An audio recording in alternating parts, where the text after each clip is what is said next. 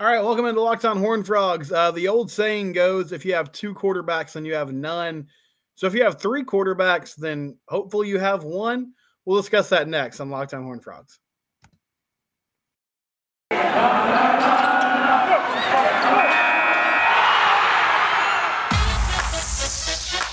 You are Locked On Horn Frogs, your daily podcast on the TCU Horn Frogs part of the Locked On Podcast Network. Your team every day.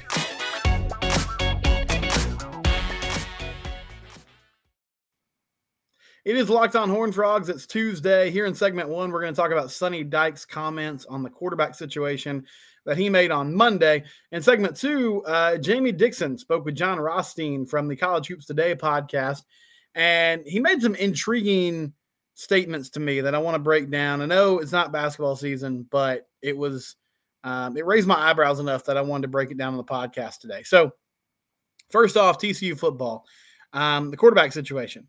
Sonny Dykes gave us an update today, and I don't think it was the update that fans were looking for, but it's what we got. Uh, he told the assembled media on Monday he expects all three quarterbacks to play against Colorado. He also said the staff will start deciding on more depth chart questions on Thursday. That comes from Stephen Johnson, who is a new beat writer for TCU for the Fort Worth Star Telegram. He's a good follow on Twitter at Stephen M. Johnson. Okay, so uh, Coach Dyke said that he expects all three QBs to play in that season opener against Colorado. And this kind of causes a stir. Um, some fans weren't happy. There were some opposing fan bases that had some fun at TCU's expense. And I don't think this is I don't feel like Sonny is talking about a quarterback rotation. Now I can't completely rule that out because the situation still hasn't been settled. We still don't know who the QB is going to be. We still don't know who the starter will be when they take the field on the road against Colorado. But I'll say this: I think Sam Jackson's going to play, and it's been reported during fall camp that he has played some in the slot. He's played some at running back. They have some different packages they like to use with him. So, my read on this, and maybe I'm reading too much into it, I still expect mm. Chandler Morris to be the starter, even though he hasn't been named the starter yet. And I believe that you'll see Max Duggan at times, but I'm I don't get the feeling that it's gonna be a possession rotation, right? Like Chandler gets a possession than Max does, or Chandler gets a few possessions than Max does. I, I believe it's gonna be more of Chandler is the guy, and he's your quarterback. And then Max Duggan comes in, you know, in the shotgun, and maybe they have some packages to use his athleticism and his legs to get some yardage. Maybe they do some fun things with Max and Sam Jackson on the field at the same time and try to confuse the defense. Um, but yeah, in that case, all three quarterbacks would play. They just wouldn't necessarily play in the more traditional quarterback role that would still be filled by Chandler Morris. So that's my take on what Sonny Dykes is saying. But again, I can't completely rule out that they're going to go out there against Colorado and rotate QBs um, because there hasn't been a starter named yet. Uh, the other options here are, and I think it was uh, Jacob Sailors. I don't know his full name. I'm sorry. Who replied to me on Twitter and was like, "Well, what he's talking about is there's going to be it's going to be a blowout, and because of the blowout, um, all three quarterbacks are going to play. Which, yeah, that's possibility. Uh, now, I'll say this about that scenario. I would love if TCU goes out there and just destroys Colorado, and I think it's possible. Um, but I and it feels like there's a lot of fans that believe that. I think TCU wins the game. I would pick them to win by double digits. Uh, I'm not so sure they're just gonna, you know, wipe the floor with Colorado to the point that we'll have our third string QB in there taking reps late in the game. I don't get that feeling. I just think there's too many question marks about this team, about the defense. It's the first game with a new coaching staff. Um, now, if that happens, then I would be excited. And you should beat the team picked last in the Pac 12 in the preseason convincingly. I expect them to do that. I just don't think it's going to be such a laugher that will be, you know, handing off to the third string running back and have your third string QB in there late in the game. That's just that's just my opinion and my feel on. Uh, and then I mean the other opportunity here, the other um, kind of factor at play is Colorado is not named their starting quarterback either. So Sonny Dykes might just simply, you know, have some gamemanship at this stage. Saying, okay, you're not going to name your guy. I'm not going to name my guy. No sense in allowing you to prepare for one player. Good luck preparing for three. I expect all three to play in that season opener. So that's sort of where I am. I didn't get the impression that this is going to be a true quarterback rotation. But again, we're sitting here on August 22nd. You're listening to this probably on August 23rd, and we still don't have a starter named. So we we I can't in good faith just say, oh no, there's no chance that they're going to rotate QBs the first couple games of the season because we still don't know who QB one will be. But I expect some more clarity on that maybe by the start of next week, and we might not know until game day, which is frustrating for fans. I get it, but I think it one speaks to the QB battle at hand, and also just you know sort of the gamesmanship that's going on behind the scenes. Um, another quick update before we move on. So health wise, team's doing pretty good. Tre'Vius Hodges Tomlinson is back in practice. They expect Kendre Miller and Bud Clark to get back uh, hopefully on Wednesday and start gearing up for the Colorado game. Now Marcel Brooks is going to be out for an extended period of time, and also Terrence Cooks the uh, he was a linebacker at Shadow Creek in high school, and then he played at Texas before transferring to TCU.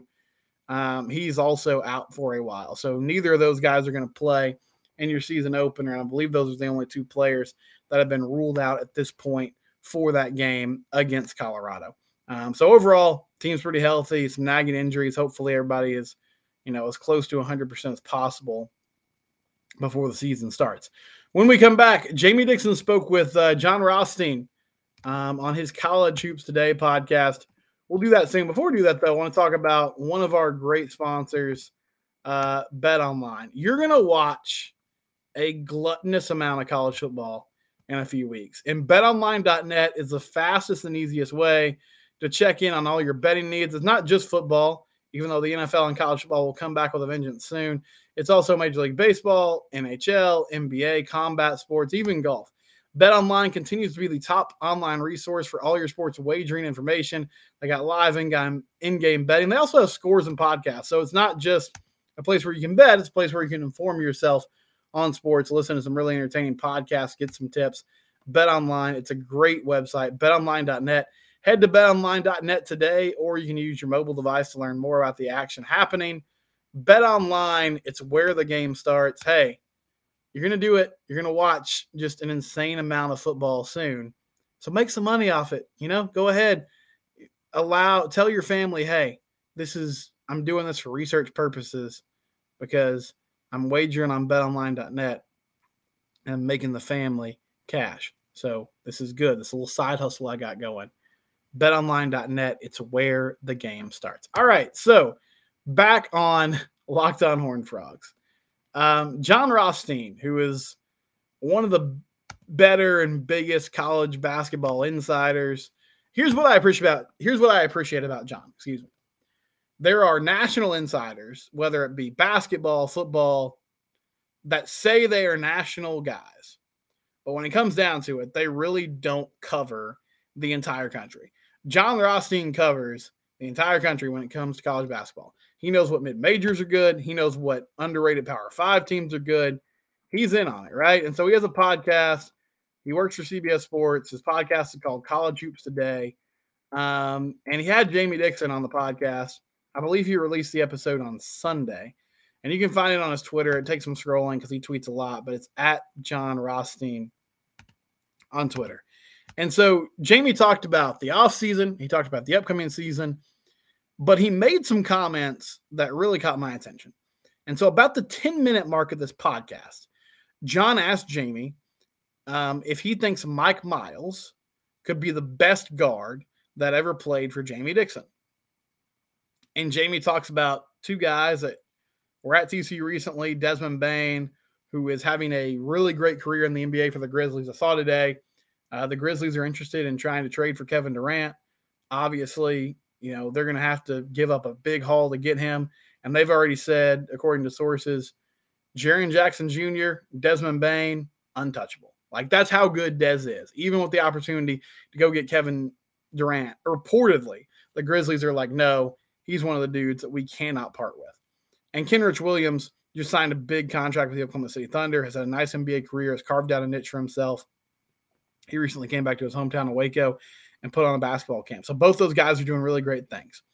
But he was discussing Mike Miles and he said, yes, like ultimately, he said some really positive things about Mike. He said, yeah, he is insanely talented. I think he could be a first round pick, a top 30 player in the country, one of the best of the best. But he said the biggest thing with Mike is that his availability, he's got to be available. Like he can't keep missing time. And he mentioned that he's missed some time the summer. And he doesn't, he went on to say, you know, he doesn't expect him to miss any time during the season. But he's got some nagging injuries, the wrist issue, which was an issue for most of the year. And it's kept him off the court this summer.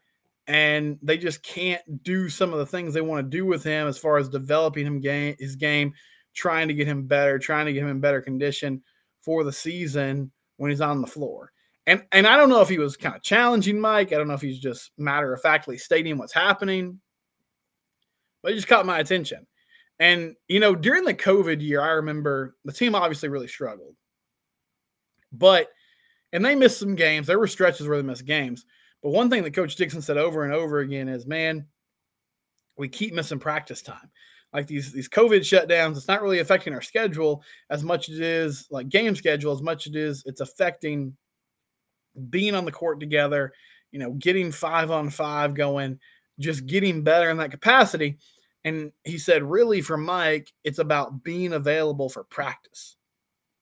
Like he needs to be available for us during the week, during the off season, so we can continue to improve his game and get him ready for the year. And he said the same thing about Eddie Lampkin.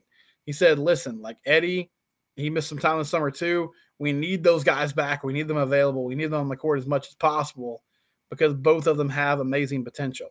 Um, he went on to say that he thinks this team is elite defensively. He thinks they could be the best defensive team in the country. And that's going to keep them in games no matter what. He firmly believes that. He believes that is what is going to keep them in games all year long is that elite defense. And we saw that last year. Like even when they were struggling early in the season to score, they were really good defensively. And once the offense sort of started to come around, the team went up to another level. Now, as far as guys that have made a huge jump in the offseason, he said Xavier Cork and um, Damion Baugh. Now, I love Damion Baugh. I know they're like he's sort of controversial when it comes to TCU fans because those turnovers are such a killer. And Jamie talked about that. He talked about the whole team has to be better at taking care of the basketball. That was a huge point of emphasis for them in the offseason. They have to be better at taking care of the basketball, maximizing possessions. But like Damion Baugh is so athletic. He can get to the rim, he can make things happen. You know, that jump shot seemed to get more consistent as the year went on. And he's just one of those guys, like he can blow by people. And if he can sort of get under control a little bit more and take care of the basketball and not turn it over, like this is a dude that could be scary good on offense. And that's in addition to what he does on the defensive side of the floor, which is just hound people and, you know, press the ball and play really, really well. Um, Xavier Cork is a super intriguing player as well. I loved the minutes that he gave TCU all year long. I and it was one of those things where in my mind I was like, man, I wish he got more minutes, but I also understood that he was really good at maximizing his time on the floor. And part of the reason he had so much energy and the time he was on the court was because they, you know, picked their spots with put him in there. But he, he, you know, he said this: if they can get more of a big man rotation with Emmanuel Miller and um, get a Lampkin going and, and get Cork out there, maybe get Solomon to come along a little bit, then there's a lot of possibilities for this basketball team. I'm excited, man. Go listen to this College Hoops Today podcast. It's super interesting. I know everybody's in football mode. I get it. I don't want to kill the vibe, but that just really stood out to me about the basketball team and kind of where they are and where they could be moving on into this next season. This has been Locked On Horn Frogs. We'll be back tomorrow. Um, we're part of the Locked On Podcast Network. It's your team